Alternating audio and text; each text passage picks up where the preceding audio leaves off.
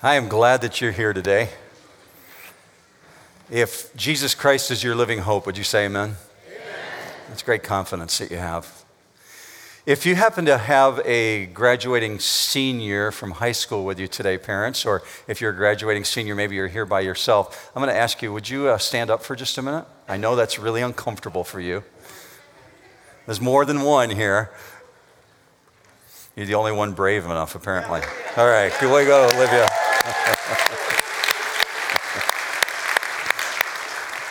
In, in each of the three services, they've been so resistant to do that. Thank you for doing that, for standing up. But congratulations. Well done. You're about to step out on a huge adventure, right? Adulthood. Got to, got to do adulthood now, right? And there's no going back. We've all been there. We know that, what that, that step is. So I, I want to pray for you, but I want to pray for all of us this morning because what we're going to find in the book of Romans is this great adventure where God calls us out upon the water that we just sang about.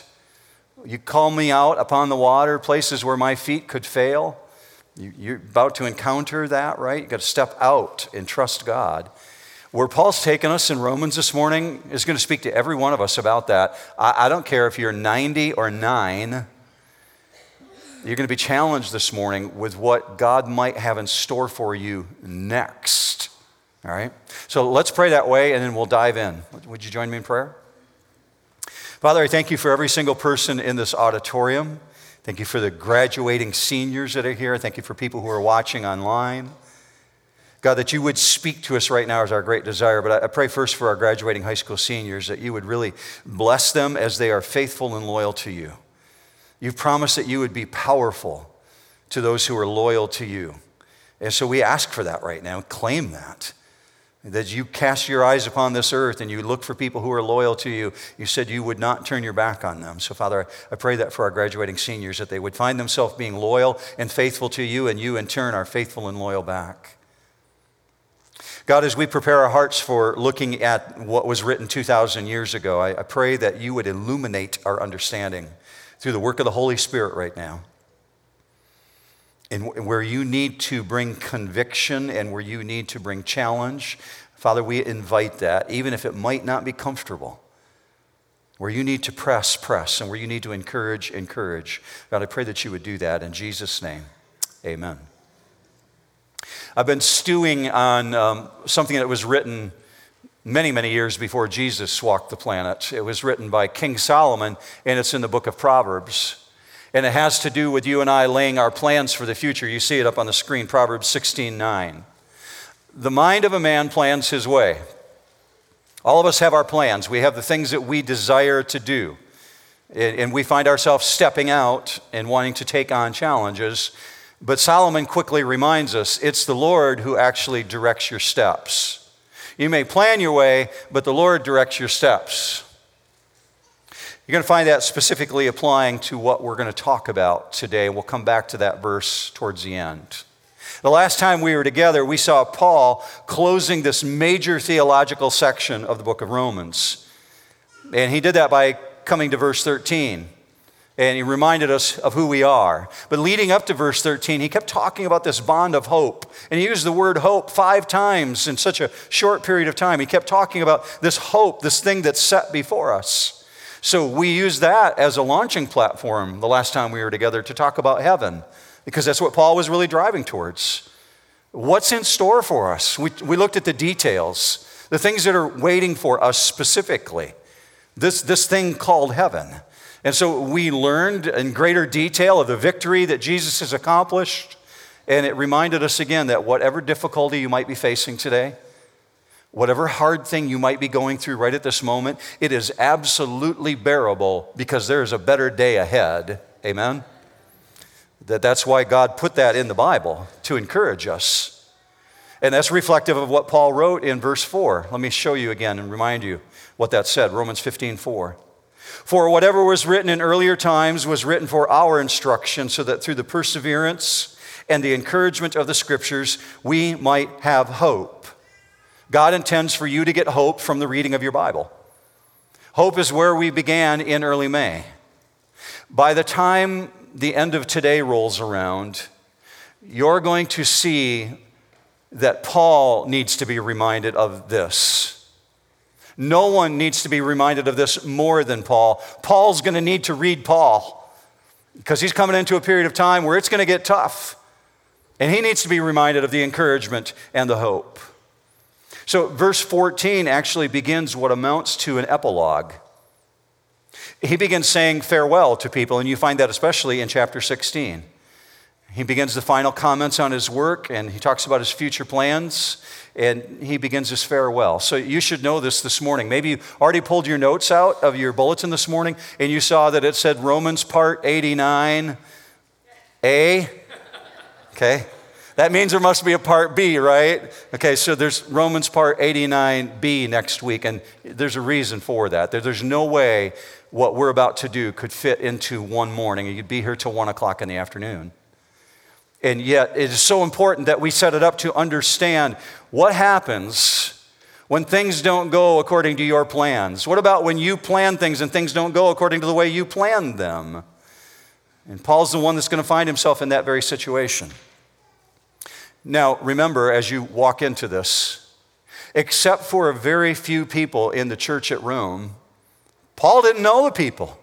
It'd be like him sitting down to write a letter in the Middle East to us here at New Hope. He, he knew of them, but he didn't know them. He knew a few of them. You see him mention them by name, but he didn't know them intimately. Yet he talks to them tenderly, as though they're really close friends. And he confronts them with boldness. He remember using the term, he's got strong believers and weak believers in the church, and we found out that was actually talking about the mature in Christ and those who are immature in Christ. Well, you find him bearing his heart exactly the same way this morning. Go with me to verse 14. Hopefully, you have your Bible open. There's some things you're going to want to circle this morning. It says in verse 14, And concerning you, my brethren, I myself also am convinced that you yourselves are full of goodness filled with all knowledge and able also to admonish one another. But I have written very boldly to you on some points so as to remind you again, because of the grace that was given me from God, to be a minister of Christ Jesus to the Gentiles, ministering as a priest the gospel of God, so that my offering of the Gentiles may become acceptable, sanctified by the Holy Spirit. And we're going to take this in big chunks because we're going to make it all the way to verse 33, but we can't rush through it. Because if you rush through it, you're going to miss some really significant things that he's communicating here. So we can't read it too quickly. We need to meditate on this, scripture says. So, first of all, here's three big things. Why does he say, my brethren? Why does he launch that way? He's been writing to them through 15 chapters now. He's, he's reminding them that he identifies with them as brothers and sisters in Christ. He knows that they have salvation in Jesus. So that's the first component of that, but also there's a common objective among them as brothers and sisters. They're maturing believers who are united in Jesus. Do you happen to remember all the way back at the beginning of Romans? Maybe you weren't even here when we started, but perhaps you were. Maybe you've read Romans chapter 1 before. Think back with me to June of 2016. That, that's when we launched, and we were in the book of Romans. And in, in Romans chapter 1, verse 8, look at the way Paul encourages these people. Look on the screen. First, I thank my God through Jesus Christ for you all, because your faith is being proclaimed throughout the whole world. He begins Romans with encouraging them, he ends Romans with encouraging them. They're not perfect, but they're not defective. They're not deficient, so he's encouraging them to press on, just like he would be writing to us. So, for that reason, I find it all the more compelling when I see that he has an expectation that we, as brothers and sisters in Christ, would be encouraging one another and admonishing one another. Do you see that in verse 14? He says you're able to admonish one another. You might even want to circle that in your own Bible. There's only one Greek word in your notes this morning, and I want you to see it on the screen and maybe look at it in your notes. Maybe you already did. Nutheteo. And, and it, many times when you think of admonishing someone, it sounds harsh. But that's not the way this term is used. Read the definition very carefully to come alongside someone, to put it into their mind, gently reproving, to admonish or to warn them. So it carries this idea of encouraging someone, advising them. Now, this is a comprehensive term for counseling one another. In context, it refers to coming alongside someone that you're in relationship with. Now, he's not talking about the spiritual gift of counseling. Eh, that would be Pastor Gary. Gary's in care ministry and he does the counseling here at the church. He's spiritually gifted to do that. This is not what he's talking about. He's not talking about people who are gifted counselors. He's talking about the responsibility that every one of us has as a believer in Christ to speak into the lives of someone else. Because none of us is so wise, we don't need to hear anything more, right? We all need each other to speak into each other's lives. None of us is at that point where we're so wise. So here's what he's done he's just reminded them of their role, and then he reminds them of his role. So he says in verse 15, I've written very boldly to you on some points. Essentially, he's just stirring their memory, saying, Do you remember all the basic theological things I've written to you about? So when you come to verse 16, he says, Here's how I've done it. I've been ministering as a priest the gospel of God. Now that's an interesting statement. He says, I've been serving as a priest with the goal of advancing the gospel. Now, what's remarkable to me about that is Paul didn't inherit a priestly office. Remember, he's Jewish.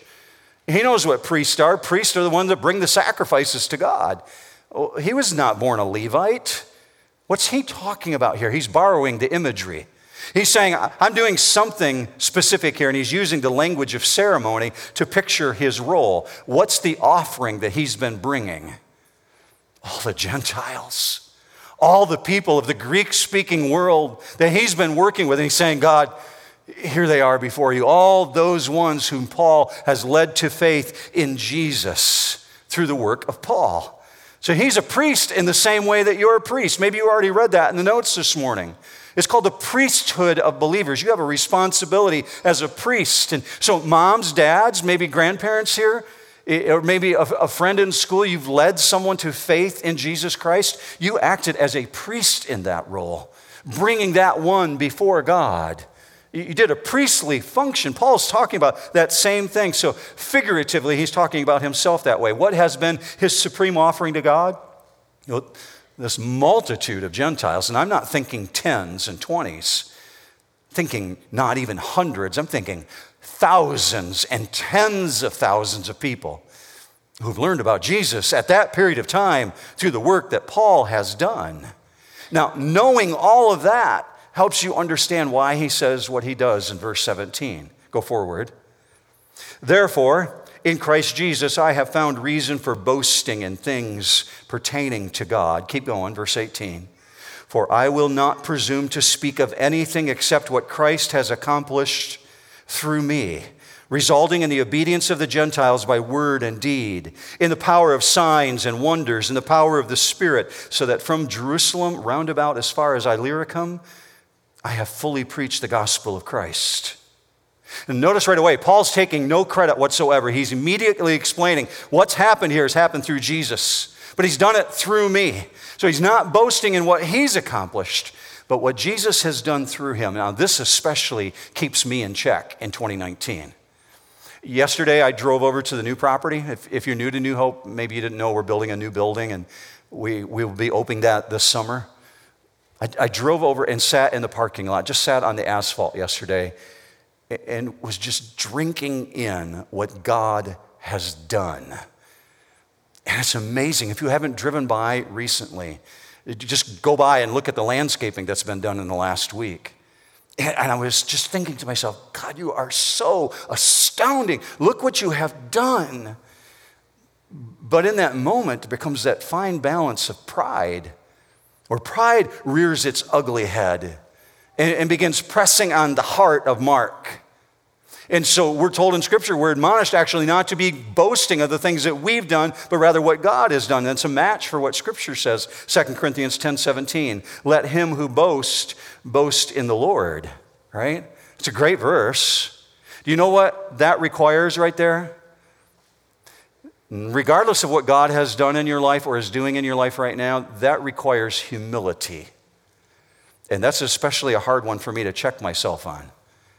Because I know that I have no right to take credit for any spiritual outcome whatsoever. I have every right to boast in what God has done. And there's a fine balance there because even within that, it can turn it into look, look what I've done. Here's my issue with it. My, I'm just speaking of me personally.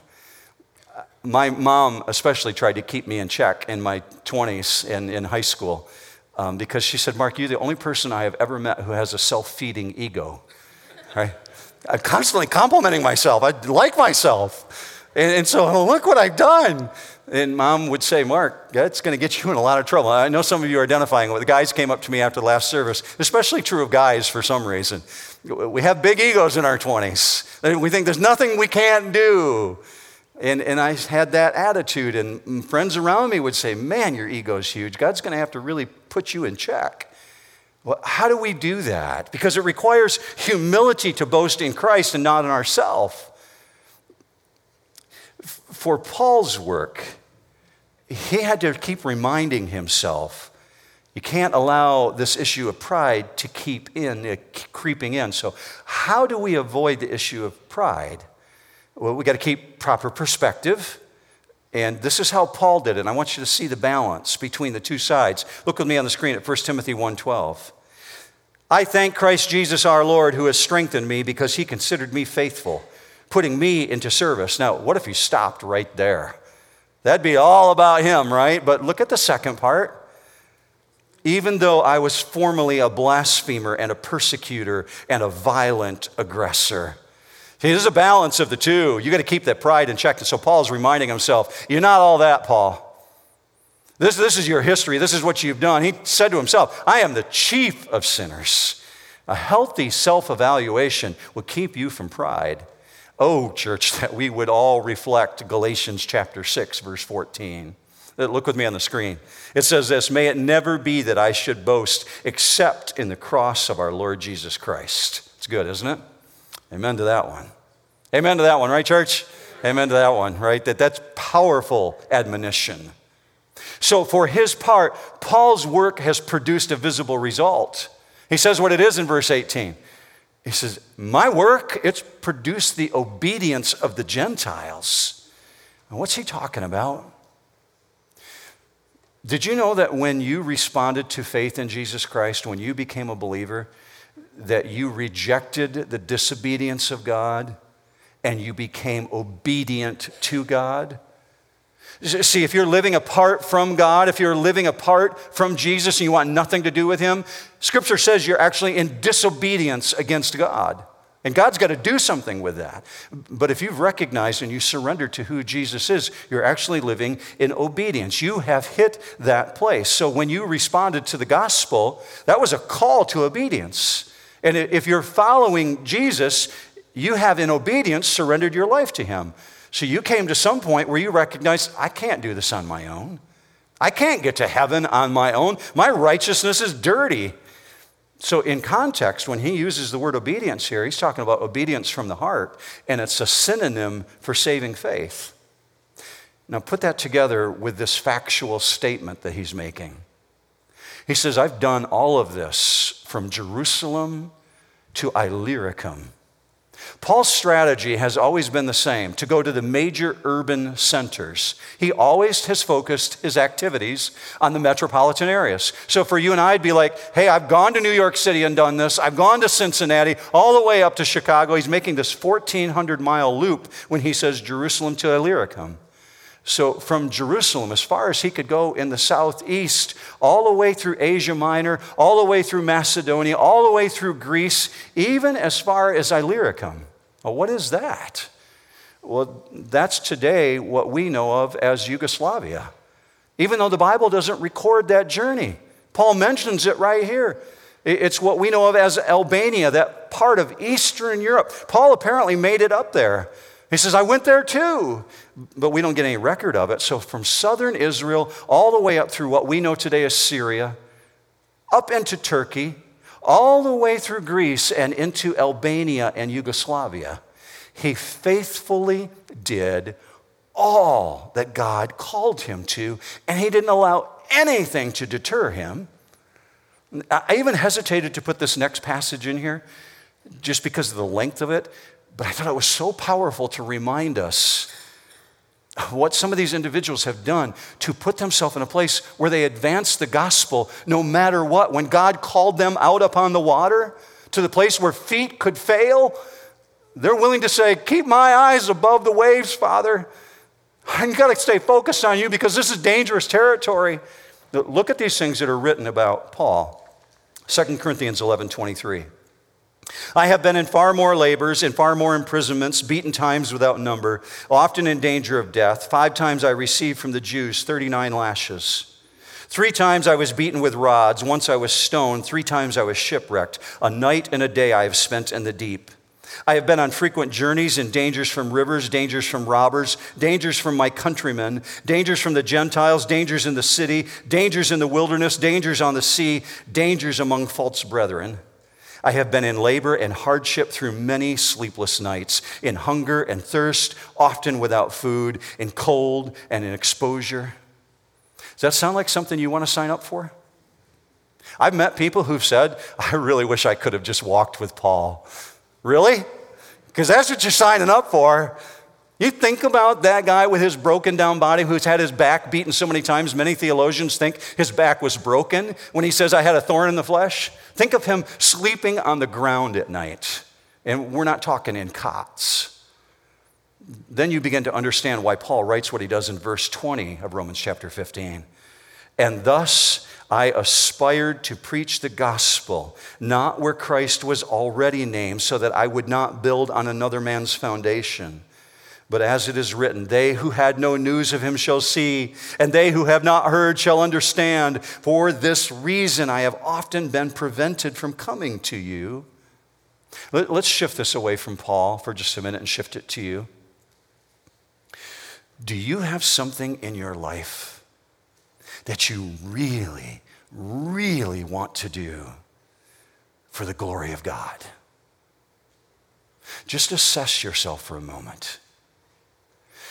Do you have a holy ambition? You should.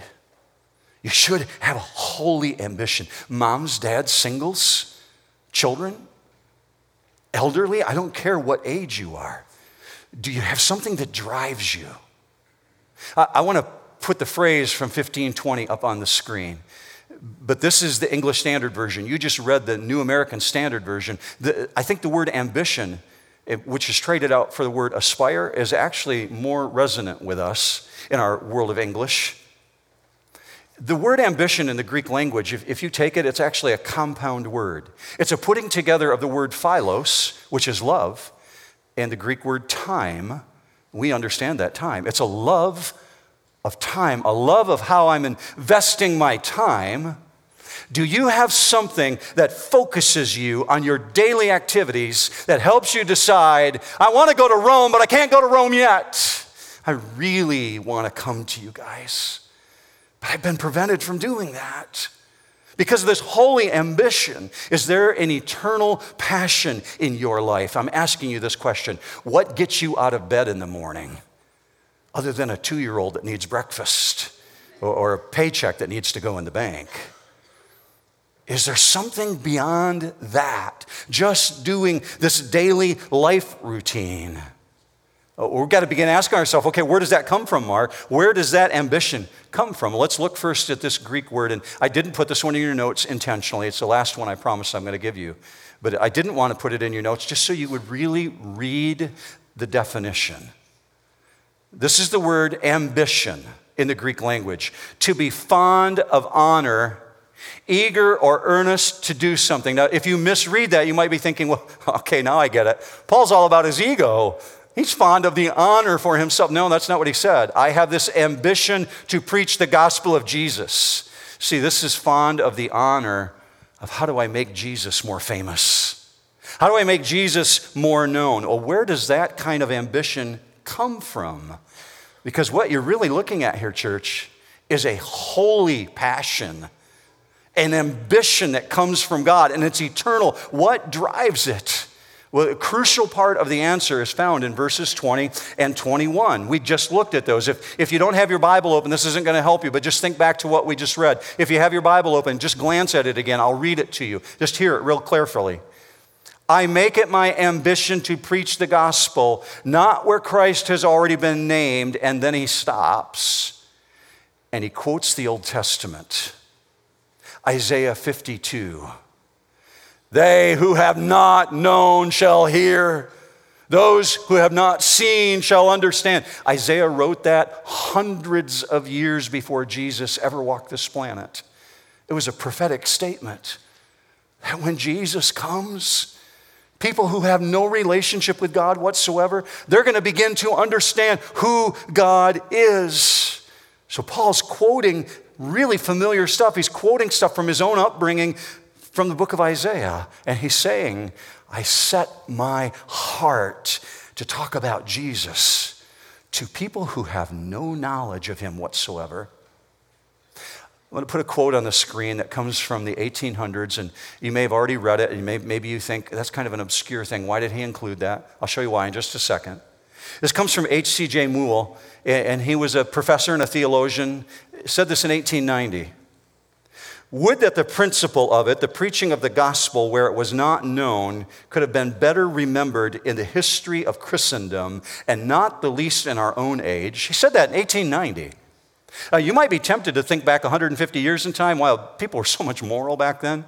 They lived for God so much better back then. No, H.C.J. Moule is correcting you on saying, no, that's not true. Even in the 1800s, we weren't remembering that Jesus needed to be made famous, even in our own age, he says. See, in the broadest application, verse 21 is referring to the process of evangelism. How are you speaking into the lives of other people who don't know Jesus? As Paul said, this is my ambition to speak to people who have not heard, and I promise you they are found everywhere. You graduating high school this year? Stepping out into new territory. I promise you, the environment you're going into, work, school, you're going to encounter people who know nothing about Jesus. They may know the name of Jesus as a swear word, but they don't know Jesus as Savior. Paul said, These, these are the people I'm trying to go after. Now, be clear on this. God does not call every single believer in Jesus to be an evangelist. What He does ask you to do is be a witness so, how you live and how you talk, how you walk and act, it matters. Because people learn about Jesus through you. If they know that you're a believer, and they should, if they don't, they need to, they learn about Jesus through you. So here's the relevant thing for you and me today. We know that Paul was called on the road to Damascus. God knocked him off his horse and then by the time you get to Acts 26, you see that Jesus gives him this mandate and says, You're going to go, Paul, and you're going to reach the Greek speaking world. You're going to be a light to the Gentiles. I'm sending you to them. So he gets a call straight from heaven. And God sends him out. And then he says in Romans 15, I've got this ambition. It gets me out of bed in the morning. I'm going to speak of Jesus everywhere. He's not been named. And he quotes Isaiah 52 those who have never heard are going to hear of him. So this guy's been headed for the frontier. Now, watch Paul model how to get the holy ambition.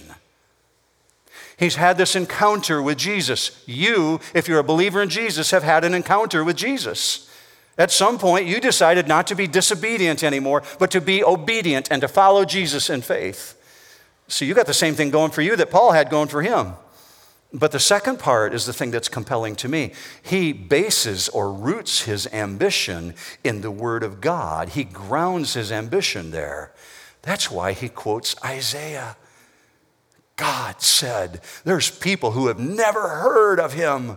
I'm going to those people. So he takes his ambition for God and he roots it in God's word. So the answer to where does this ambition come from? First, it comes from an encounter with Jesus. And secondly, it's shaped by the Word of God. So hear this. As you soak in, as you drink in the Word of God, maybe you just read a little bit at a time and it doesn't make sense to you, but as you do that more and more and more over a period of time, that truth burns into your life. God says His Word is alive and active and sharp and it does things. And He'll burn it into you until it's a holy ambition. And if that hasn't happened for you yet, Ask God for that. Don't be afraid to do that. Do you think He's going to tell you no? Right? He's not going to do that. He's like, I've been waiting for you. Thank you for doing that. He's not going to tell you no. And I will promise you, God never leads you to a purposeless ambition. It's always going to be purposeful. It's always about advancing his kingdom. Somebody better say amen to that. It's always about that. It's always about drawing glory to himself. So here's the basic principle that underlines this holy ambition stuff. It should be the desire of every believer that the unsaved people whom you know that you do life with that they would at least be given an opportunity to understand. That's the key factor that's driving the building of the new building right? It's not just to give us more space. It's not just to give us a new environment it's because of what God's doing among us, and we want to bring more people in to understand this relationship with Jesus. I would tell you that for the last seven years, I've been sitting in that wicker chair in the very back back there doing my studies on a weekly basis. I take a little roll top desk out of the closet over there in the corner because seven years ago we hired Gary Post as a pastor of administration here to oversee things. And we got a pretty small building and it's very limited, and there's over 20 people on staff here. And there isn't enough workspaces for everybody. So Rich, he's got a closet up here that he studies in, and Michael and Kara, or uh, Kyle and Kara, they use that little room up there. It's like four foot by six foot for managing financial things. And then there's people that are crammed all over the place. Well, I gave my study area to Gary, and I've been sitting in a wicker chair for seven years. If my whole goal in getting to the new building was just so I had an office space, it'd be wrong, wouldn't it, church?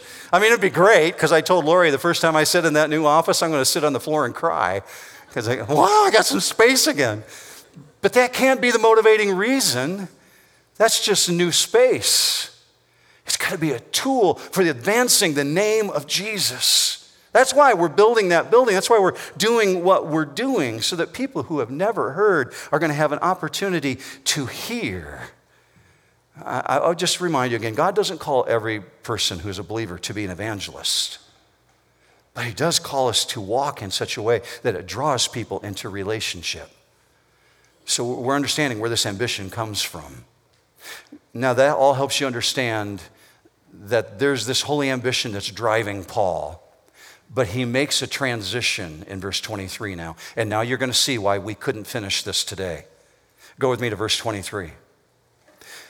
But now, with no further place for me in these regions, and since I have had for many years a longing to come to you, whenever I go to Spain, for I hope to see you in passing and to be helped on my way there by you, when I have first enjoyed your company for a while. But now I'm going to Jerusalem serving the saints this is astounding to me. Verse 23, he says, I no longer have any room for work in this region. And it might make you recoil and say, Really, Paul? What? In that whole 1,400 mile swath, every person has come to faith in Jesus? really, Paul? Are you finished? we know there are many people who are living in the outlying area that have never heard of Jesus. What's going on? How do I understand that statement? Is, is Paul just tired? Is he quitting? Well, no. And I can say that emphatically. That, that is not the case. That's not what's going on here. Remember Paul's passion? His passion is to bring Jesus to people who don't know Jesus.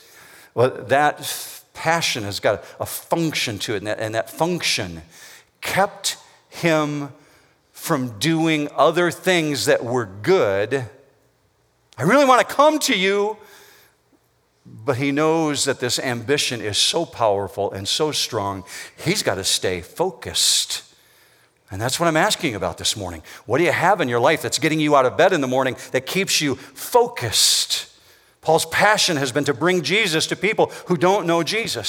So he says in verse 23, I've longed for many years to come to you. But in verse 22, he says, This holy ambition to bring Jesus to the frontier, it kept me from personally doing what I wanted to do.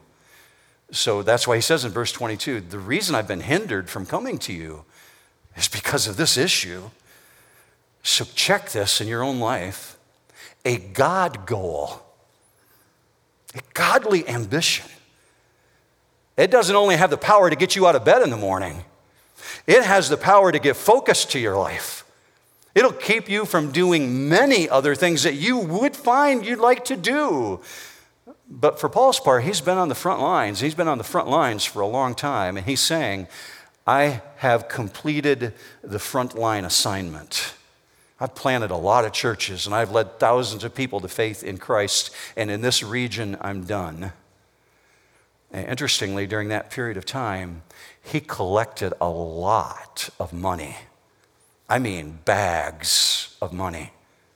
And he talks about it in verse 26. While he's been on the front line, he's been working through churches, and they've collected a lot of money, and they want to help starving people. Go with me to verse 26. For Macedonia and Achaia have been pleased to make a contribution for the poor among the saints in Jerusalem. Yes, they were pleased to do so, and they are indebted to them. For if the Gentiles have shared in their spiritual things, they are indebted to minister to them also in material things. Keep going, verse 28. Therefore, when I have finished this and have put my seal on this fruit of theirs, I will go on by way of you to Spain. Doesn't it sound like he's laid his plans? He's the senior graduating high school, and he thinks he knows what his future holds. He's got a strategy. I know what tomorrow's going to bring. Keep going. I know, verse 29, when I come to you, I will come in the fullness of the blessing of Christ. So it's his desire that Rome will send him on his way, and they're going to send him with support and with spiritual and material blessing. But for now, he's on his way to Jerusalem. And he's going to deliver this money, this bags of money. And think about this period of time. There's no debit cards, there's no checks, there's no dollar bills. It's all coinage. That thing he talked about being a target of robbers, this is real. He's got an entourage traveling with him, people that want to knock him off so they can have the money that he's collected.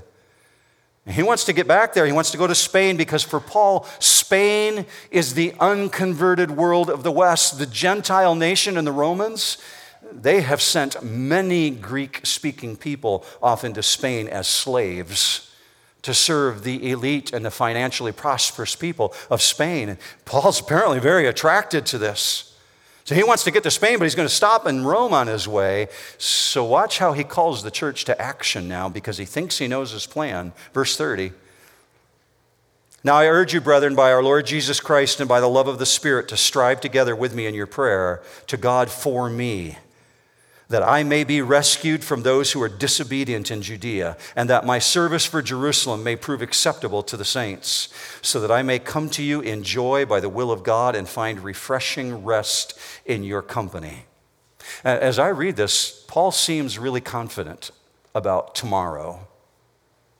He seems like he knows exactly what's going to happen. I've laid my plan, I've laid my strategy, but still he calls the church to join him in prayer because there's a sense of uncertainty about tomorrow. I'm not really sure I know what tomorrow holds, but I'm making a plan for tomorrow. So he's calling the church to come behind him because what could happen might not go well. And so he, he's using this language when he says, I, I want you to come alongside and fight for me, spiritually fight for me, strive together with me. Why? Because there's this group of disobedient people Remember, we said earlier that if you follow Jesus, you're living in obedience to God? Well, there's this group of people who have heard about Jesus and said, No, thank you very much. I'm not interested, Paul. Well, he's got these disobedient group of people who want him in jail. They want him actually dead.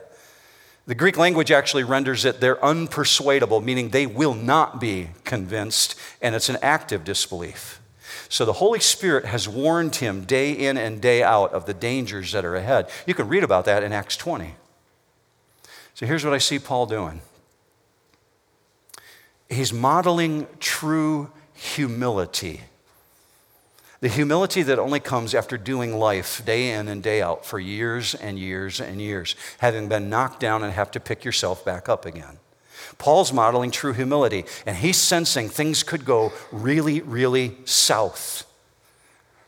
And so he asks people to pray for him within the church. Do you know what keeps you from asking other people to pray for you? It's pride. The times when I don't ask somebody to pray for me for the things I'm going through, it's, it's me thinking, I got this. I can do this. No problem. that's human nature.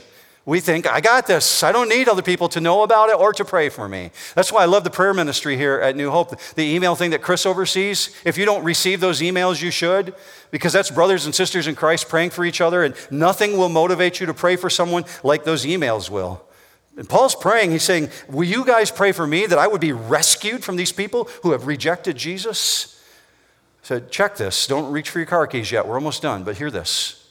His ultimate desire is that by the will of God, he's going to go to Rome. That's why I'm going to compel you to come back next week for Romans part 89b, because we're going to leave Paul hanging in this moment. We, we got to wrap this up. What happens to him when he does this? Because as we leave him this morning, he's headed in the opposite direction. Even though he really wants to go to Rome, even though he's fulfilled all of his responsibility from Jerusalem to Illyricum. Uh, just check this geographically. He's writing the book of Romans from the city of Corinth. If you go from Corinth all the way down to Jerusalem, that's a thousand miles. So he not only has to make up that thousand miles, he's also got to go another thousand miles to get to Spain. A 2,000 mile detour. Why is he doing this? And what happens when your plans don't go according to your plans? Even if you're Paul and you're only doing what you know God wants you to do, what do you do when you end up sitting in jail? And maybe you're thinking, man, I really wanted to be in Spain. Why am I sitting in chains?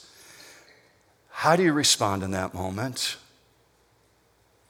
when your plans don't go according to your plans.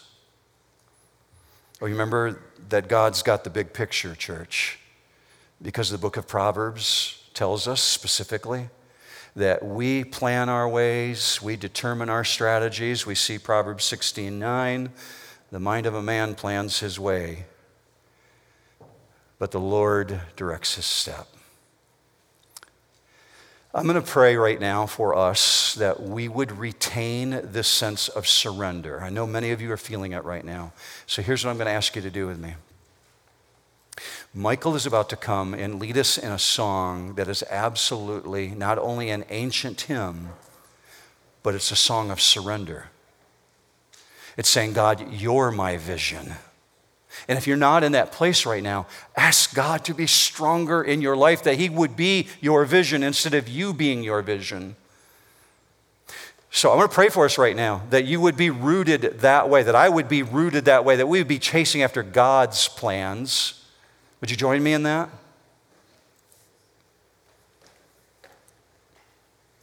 Father, I lift up every single person both those watching online, those who will watch later this week, and those who fill the auditorium right now. That we would be in this place, that we feel this sense of wanting to surrender right now, that that would be true of us tomorrow and Wednesday and Friday, and that it wouldn't quickly fade. But as a result of asking you to be our vision, that that sense of surrendering would stay with us through the course of this week so that we would be chasing after, Father, what would be a holy ambition in our life. I know as I stand here, Father, that some of us are lacking direction. And we're really wondering what I should be doing with my life. You're the source of that. You're the source of that direction, so God, make it evident to us. This week, I'm asking that you would do a work in the lives of your people here at New Hope. Give us a reason to get out of bed in the morning that goes beyond a paycheck. Drive us to want to advance the kingdom for the name and the glory and the sake of Jesus Christ, our Savior. And all God's people said, Amen.